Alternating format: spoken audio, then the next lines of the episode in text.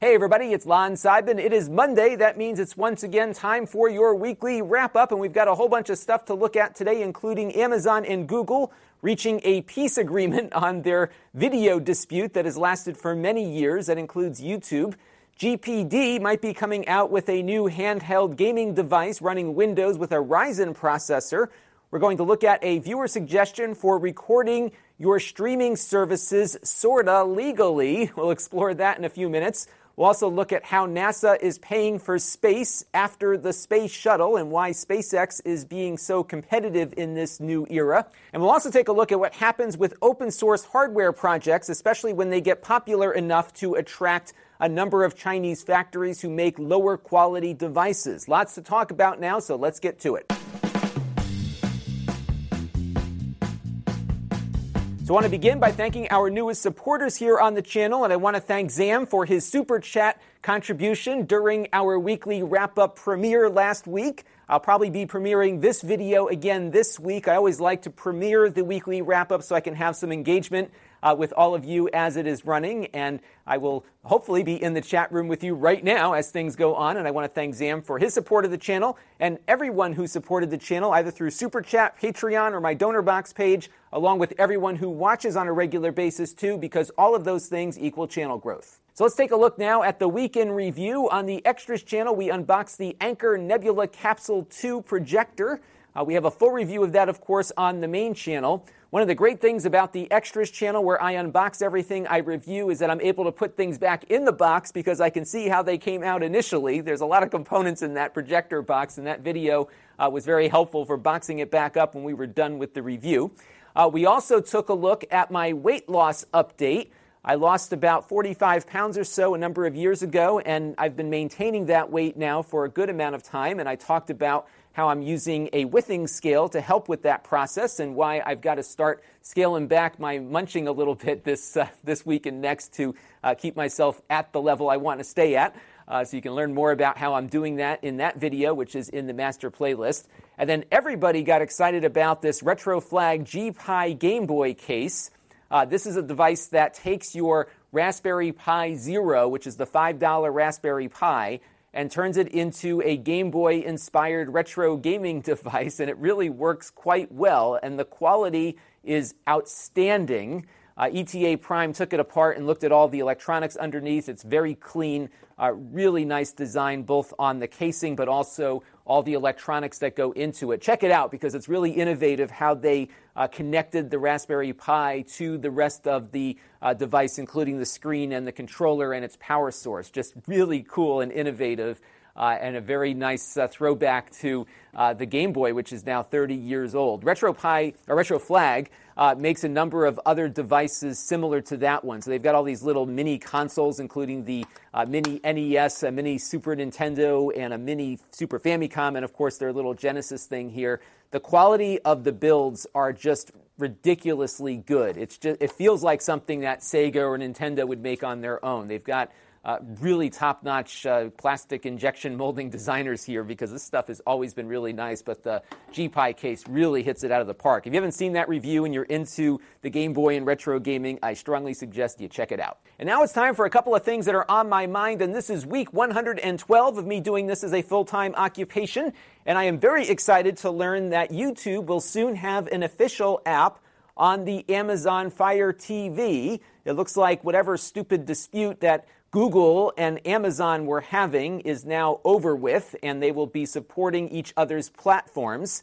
Uh, so that means YouTube on the Fire T V officially, which is going to be great for my channel and many others. And it also means that if you have an Android T V device, you'll be able to get Prime Video on it, including the ability to send Prime Video from your mobile devices to Chromecast devices. So all of the things that haven't been happening will happen, uh, which is great for consumers and great for independent creators. And I will certainly let you know uh, when that app shows up on the Fire T V ecosystem, so stay tuned for that.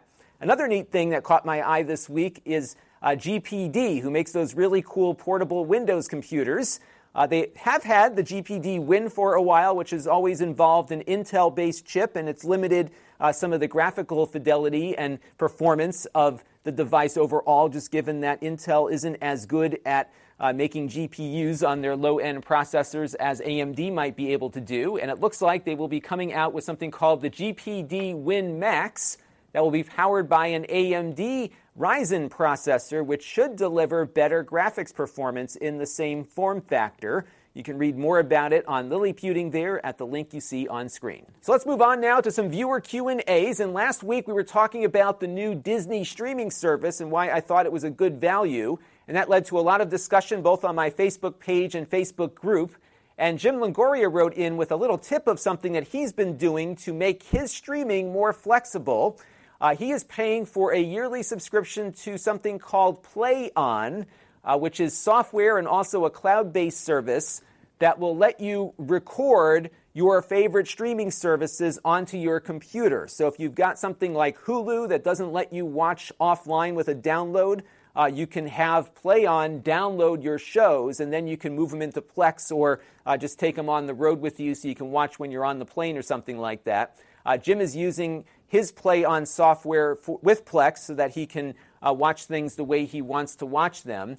And it actually works. I downloaded the software, and I'm going to make it my pick of the week. I paid for a uh, year subscription, actually a lifetime subscription to the software because they were uh, having a sale this week. It was like thirty-five bucks. So I figured, hey, why not? Let's give it a shot and see uh, how it works. So I have done that uh, with my own funds, and here is what the software looks like. So it supports H B O Go, Hulu, Netflix, a bunch of other services. You can see all those listed online.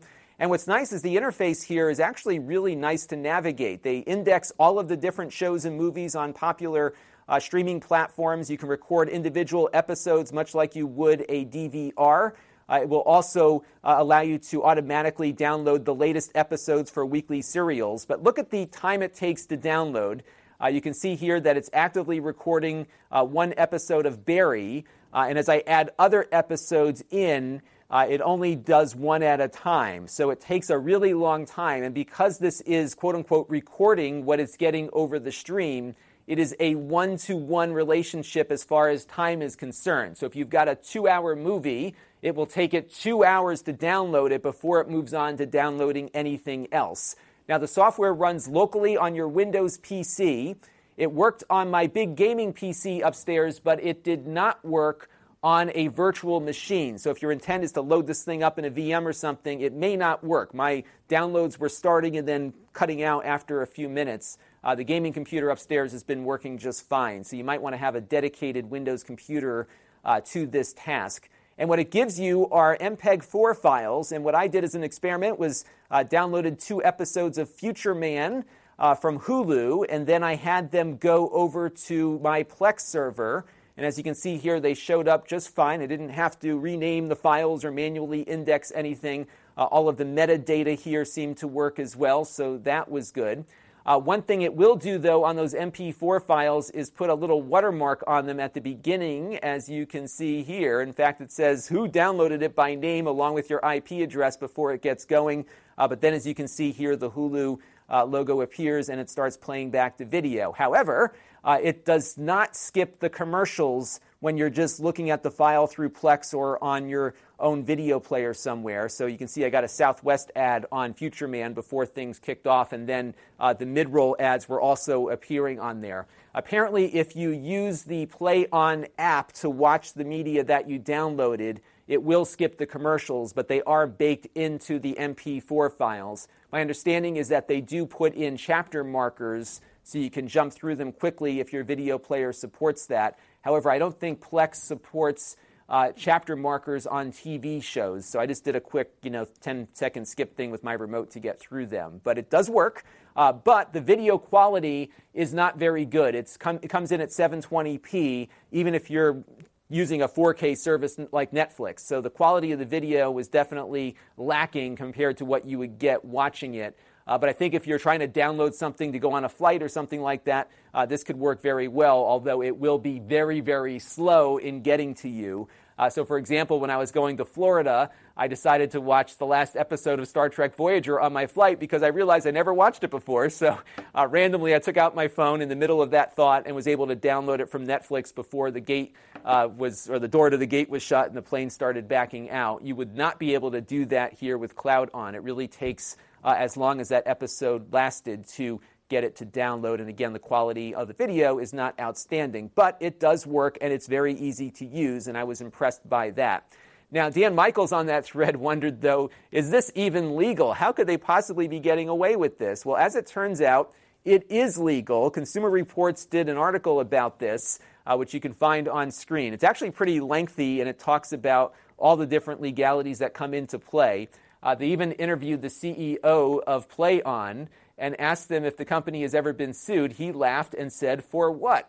Uh, PlayOn, Lawrence explains, explicitly does not circumvent any D R M, nor does it access the encrypted stream in any way to download the material. Uh, what it is doing is a straight-up str- uh, screen capture, essentially, of the video as it is being played in the background on the computer.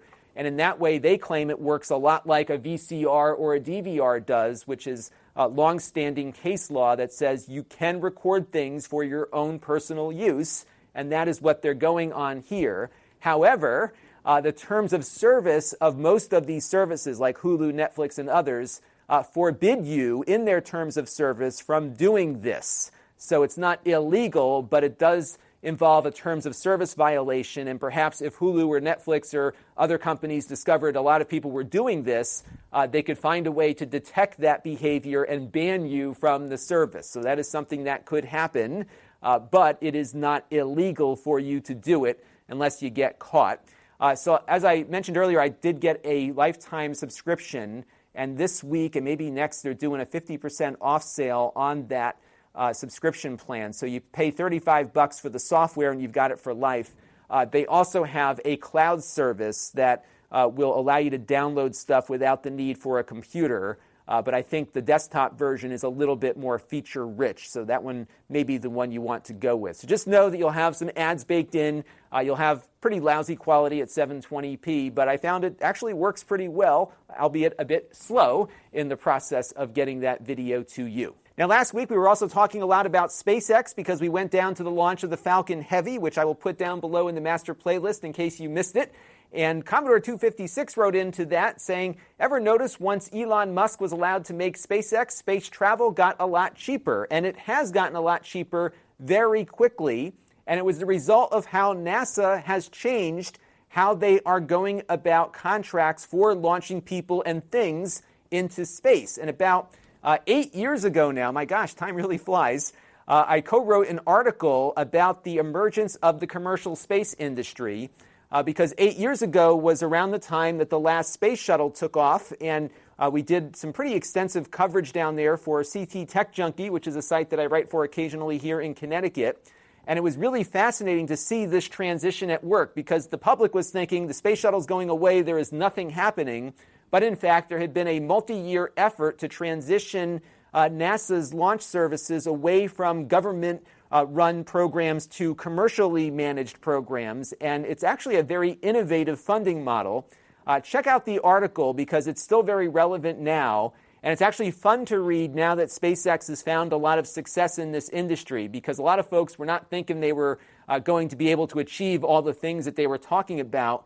Uh, but they have been able to accomplish most of them uh, that we talked about here in the article. Because when this article was written, uh, they hadn't yet delivered anything to the space station. They had just finished their first orbital flight, uh, but they were collecting a lot of contracts to do more work. They got a number of commercial satellite providers on board, which was very unusual for an American rocket company to get. And they also got a very large NASA contract for sending cargo up to the space station. Now, if you want to read more about this, you can go on to two links that I'm going to put up on screen. The first is for their commercial resupply business, which are cargo flights.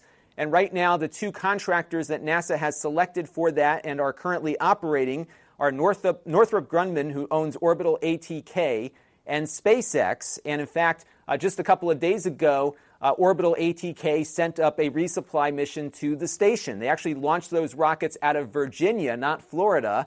And some nights I can actually see the rockets from here in Connecticut, which is awesome. I'll do one, a live stream when we have a good opportunity to see one of those happen. Uh, now, the orbital rocket is uh, not reusable. So the rocket gets discarded in the ocean, and then the uh, supply vehicle, which gets docked to the station, uh, is loaded up with garbage and then also sent into the ocean as well. Uh, SpaceX, of course, uses their Dragon spacecraft, which is reusable and can re-enter the atmosphere and be recovered. So they uh, have replicated a lot of what the shuttle was doing insofar as cargo is concerned. And the big difference between how the commercial services work versus how things used to work is that these are fixed contracts. The company that launches the rocket works out a price, and they have to stick to that price. The way these things worked before uh, was that the uh, company providing the spaceship, whether it's the space shuttle or the Saturn V rocket or any of the other things that NASA had used in the past, uh, that company would be guaranteed a profit. They were working on a cost-plus contract, meaning that whatever the cost was, the company would get X amount of dollars above the cost as profit.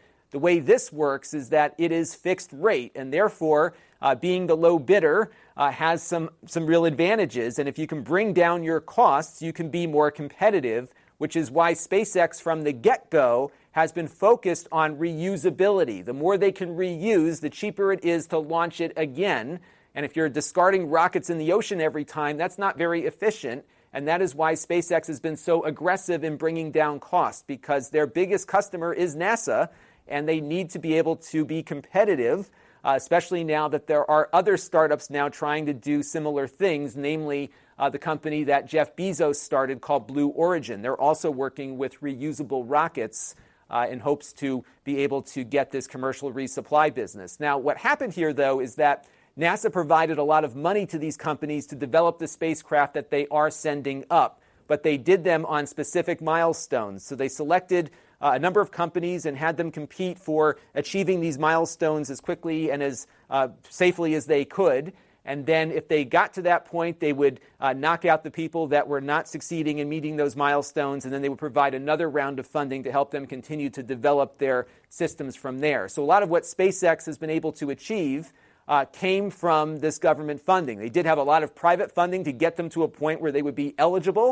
Uh, but a lot of what you see SpaceX doing here is a result of some of the uh, NASA dollars that came in through uh, this commercial program. There was another program for actually developing the commercial vehicles, which was separate from this, but you get the idea as to how all this works. Fixed rate contracts, no more cost plus. And that is why SpaceX is doing better than Boeing and some of the incumbents are, because they have built their business models around cost plus, not around fixed rate contracts. And I think that's going to be Uh, something that Boeing is going to have to adapt quickly to. Now, there is another program called Commercial Crew, and I'll put a link to this down below in the video description because I put the wrong link on screen here. And this program is similar to the cargo program, but it involves developing spacecraft to bring astronauts up to the space station from American soil once again, because the U S has been basically buying seats on the Russian Soyuz for a good amount of time. Uh, this program is going slower than the cargo program is, primarily because there is a lot more at stake here, namely the lives of the crew members that are going up in these devices. And for this service, uh, Boeing and SpaceX are the two uh, lead contractors that will be providing this. Boeing has a small space capsule, and uh, SpaceX, of course, has their crew Dragon. Uh, and SpaceX was on track to really be ahead in this, Uh, because they did successfully dock an unmanned crewed Dragon with the space station a couple of months ago. They brought it safely back to Earth and recovered it. And they were hoping next month to do a crew escape test where they were actually going to launch the capsule, detach it from the rocket while the rocket was still mid-flight, blow up the rocket, and then bring the capsule back to the ground safely to simulate a launch abort. And unfortunately, SpaceX had a pretty big setback over the weekend. This is a video that appeared on Twitter from a guy named Astronaut ninety-nine, and it appears to be an accurate uh, depiction of what occurred. They were testing out the escape rockets on that capsule uh, when it looks like one of the uh, pressure tanks failed on it and uh, the capsule exploded. This was the same capsule that went to the space station, so it is now apparently lost. And one of the things that you don't get from this new space program is a lot of transparency. Because these are private companies, there are competitive considerations here. Uh, NASA is not uh, broadcasting a lot of these tests as they happen. You see the launches, but you don't see a lot of the other things that go into the processing of the spacecraft here, because there are confidential industry secrets now versus something that the government owns and operates. And uh, for example, this video here was unauthorized. Somebody recorded it, looks like from a screen somewhere, and leaked it out. Uh, but typically SpaceX doesn't release these things for competitive reasons. Now, NASA is still developing a government-owned and operated rocket called the Space Launch System.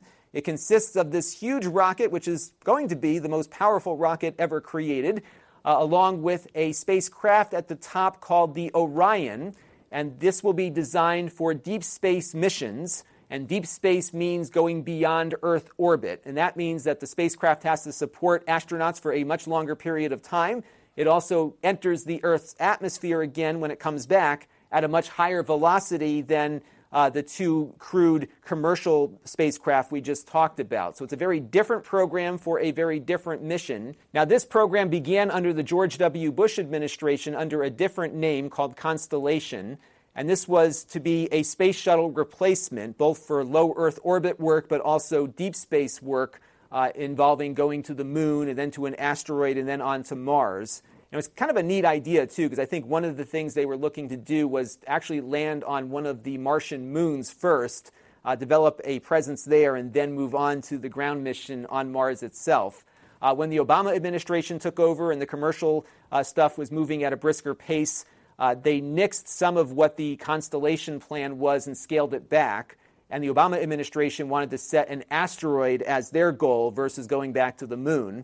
Uh, and now the Trump administration wants to go back to the moon and set up a permanent uh, base there of some kind and then move out from there. So there's been a lot of different ideas from different administrations as this rocket has been developing. And when you've got a specialized spacecraft like this, you kind of need to know where you're aiming, aiming it at, and unfortunately, I think all of these different plans have uh, complicated the development of this program to the point where the costs have become enormous, and we still don't have anything to even test, uh, let alone go to the moon with. So hopefully, things will develop. The one thing that has happened over the last couple of years is a successful test of the Orion spacecraft. Uh, what they did do is they launched it on a, a Delta Heavy rocket, and then had it uh, come back to Earth at around the same rate of speed it would come back from the moon, and it was successful in doing that. So that's some progress there, but the rocket itself that they want to put it on uh, is not yet out there, and that's led to some controversy and some debate as to whether or not it might be cheaper to send up components of this mission on reusable commercial rockets uh, for a lower price, but maybe over a shortly longer period of time, Uh, than it might cost to launch a single large rocket like this one. And I think that's going to be the pressure that a lot of these commercial companies are going to be putting on NASA and Congress as uh, we are definitely going back to the moon and going beyond it. The question is, how are we getting there? And I think that's going to be the uh, big topic of discussion over the next several years. All right, let's get back to Earth for a little bit here. And our next question comes in from Ben Cossett, who is writing into the Facebook group about the open source scan converter. This is a device that converts one type of video format into another. So if you've got a retro game console and you're outputting via R G B or S card or something, it can convert that uh, into H D M I, and it does so uh, with very little to no latency. It's a very popular device in a, a specific set of communities, namely the retro gaming community, but also I think in the home theater community as well. And there are a number of companies that take this open source design and make a very high-quality product that you can purchase if you're not able to build one of these yourself. And it is a very complicated device. Uh, one of those companies is Video Game Perfection uh, that brings these in in batches, because this is very specialized hardware. It's not something you're going to make a million of, because you'll never sell a million of them. So they get enough people together who want to buy a card, and then they uh, put together an order with a factory, and uh, it comes in. Uh, but what's happening is, is that there are now some uh, bootleg devices, essentially, that are being made cheaply in China and getting dumped onto the market, which, of course, is concerning companies that are trying to build a high-quality version of it. And you can check out this discussion on uh, the video game site here for more information on what some of those problems are. And they're concerned that uh, some of the people that are buying this device from one of these Chinese companies will think they are the manufacturer and ask them to uh, meet the warranty requirements, for example. Uh, a software example of this would be Kodi, where a lot of these pirate companies are integrating Kodi into their pirate video systems, and they're going to Kodi asking them to fix their problems. This is a similar hardware version of that same problem. And one of the difficulties you run into when you have open source software, or in this case hardware, uh, which can very easily be replicated and reproduced, uh, and there's very little recourse that uh, an open source organization has to stop it. It's very hard to come up with enough money to hire lawyers to prevent the import, for example, of uh, these knockoff devices, perhaps. And this is some of the uh, open source scan converters I was able to find on AliExpress, and you can see there's a bunch of different uh, manufacturer names here, so there's a bunch of different companies selling them. It's likely coming out of the same factory, but nonetheless, you can see just how many there are available to purchase and the price points on them, which I believe are uh, much lower than uh, what it would cost to get one of the higher quality ones. Um, they might have a leg to stand on in regards to the manual, because apparently they are copying the manual, which is a copyrighted work, uh, versus the open source scan converter itself. And what makes this difficult is that this is an open source project. The entire Uh, schematics here are available on GitHub. You can download it, and if you had a factory, uh, you can make them yourself. And this is going to be something that will continue to be an issue, I think, in the niche hardware industry, especially for open source hardware projects, because it's not hard for a factory to find this stuff. They might have some downtime, and if they can cheaply put together something, they'll do it and dump it out on AliExpress, Amazon, and eBay, where there's a market for this stuff, and sell them. Uh, we're seeing a very similar issue with Uh, some of these Dreamcast optical drive replacements for the Sega Dreamcast uh, system. Uh, it was a very simple design that somebody came up with for this, I think they call it the G D E M U, and basically you replace your optical drive with a little board that has an S D card on it, and it allows you to use the S D card like your optical drive. It's a very cool device, uh, but somebody in China managed to reproduce it and started selling the same thing for far less money but with lower quality, and that's really Uh, the issue here. I'd love to hear from you on this one in our Q and A for you this week. What do, what do you think about this? Obviously, it's maybe going to disincentivize groups that are building specific hardware from making their hardware open source. Uh, so that, of course, will drive up the cost of this because they can't make a lot of these devices. At the same time, there's a lot of cheap devices getting made uh, with the open source design that may not be up to the quality level either. Uh, that could result in people's hardware getting damaged that's getting plugged into these things, or uh, issues where perhaps the uh, open source project is flooded with uh, requests from people buying this low-quality hardware. I'm not sure there's any real easy way to deal with this, but I'd love to hear what you think down in the comments below. So this week on the channel, we've got a couple of fun things to look at. The first is going to be this Acer computer.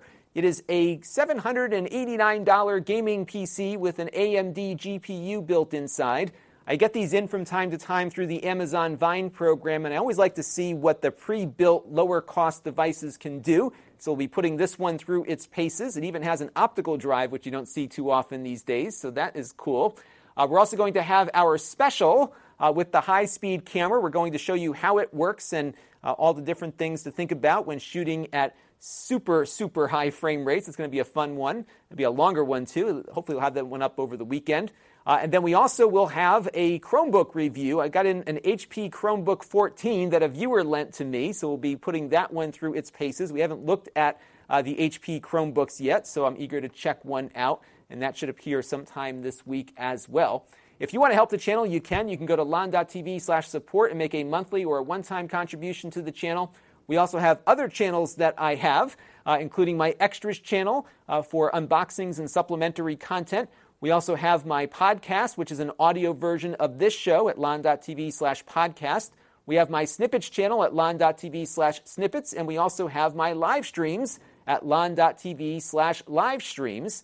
Now, if you like what I do and want to get notified every time I do something else, you can click on the bell and get notified every time I upload or go live, and you can do that on all of my other channels too. Uh, there's ways to engage with the channel on my email list at lon dot t v slash email. We only send out an email uh, on the rare occasion that we do some kind of live stream or super cool special things, so we don't get those out too often, so we won't annoy you with those.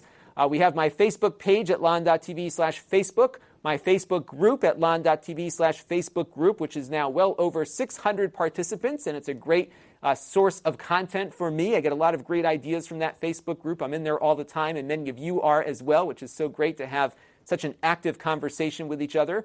Uh, we also have my store at lon dot t v slash store, where I sell things that I've previously reviewed on the channel.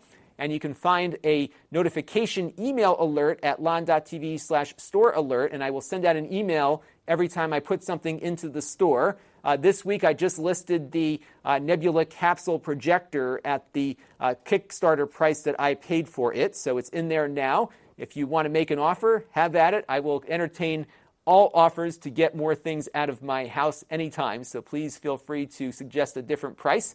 And that is going to do it for this week's weekly wrap-up. I want to thank you all for your continued uh, viewership, first of all, but also all of those great comments and suggestions that come in.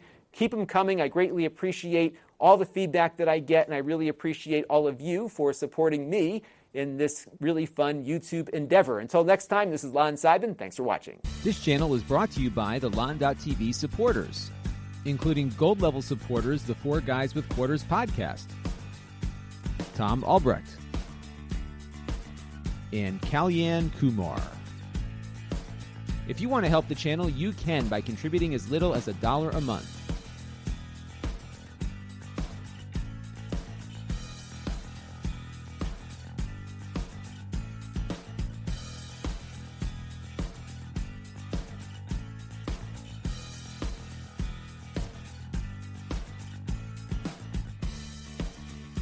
Head over to lon dot t v slash support to learn more.